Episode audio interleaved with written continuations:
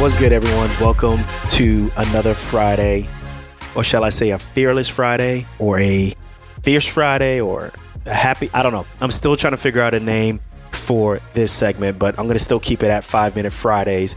And on this one, we got a short one, but this is going to be a goodie. This is going to be about getting past imposter syndrome. You know, that feeling of thinking you know something, but worried what other people are going to, thinking that you're going to get found out, thinking that you really don't know what you're talking about, and someone else is just going to quote unquote discover you and rat you out.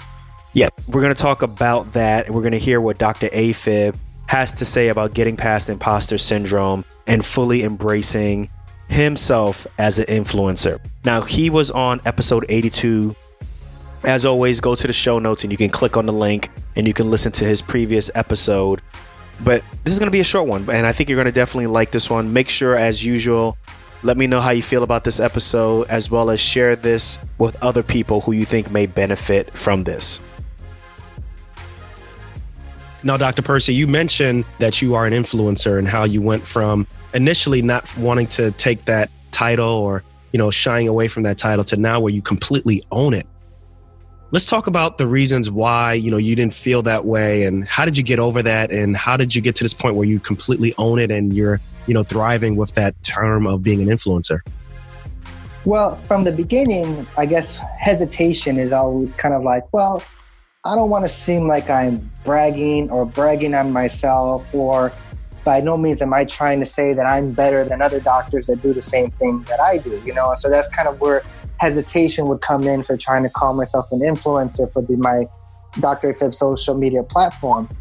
And once we kind of get started, I just you know start thinking, well, do people even like this anyway? Is this something that people are going to you know be attracted to and want to follow?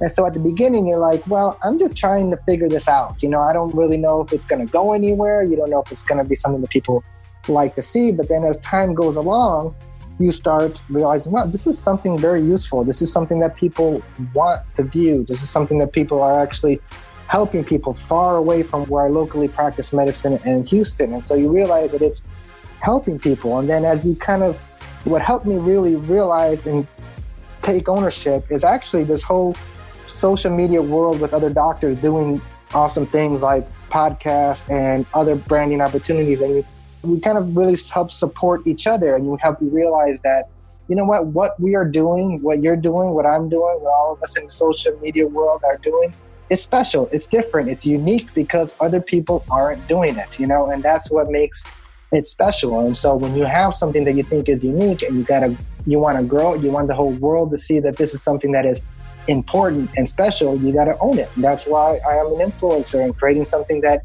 didn't exist a year ago. And now it's grown to something that has helped many patients with atrial fibrillation very far away from a city that I that I work and practice in.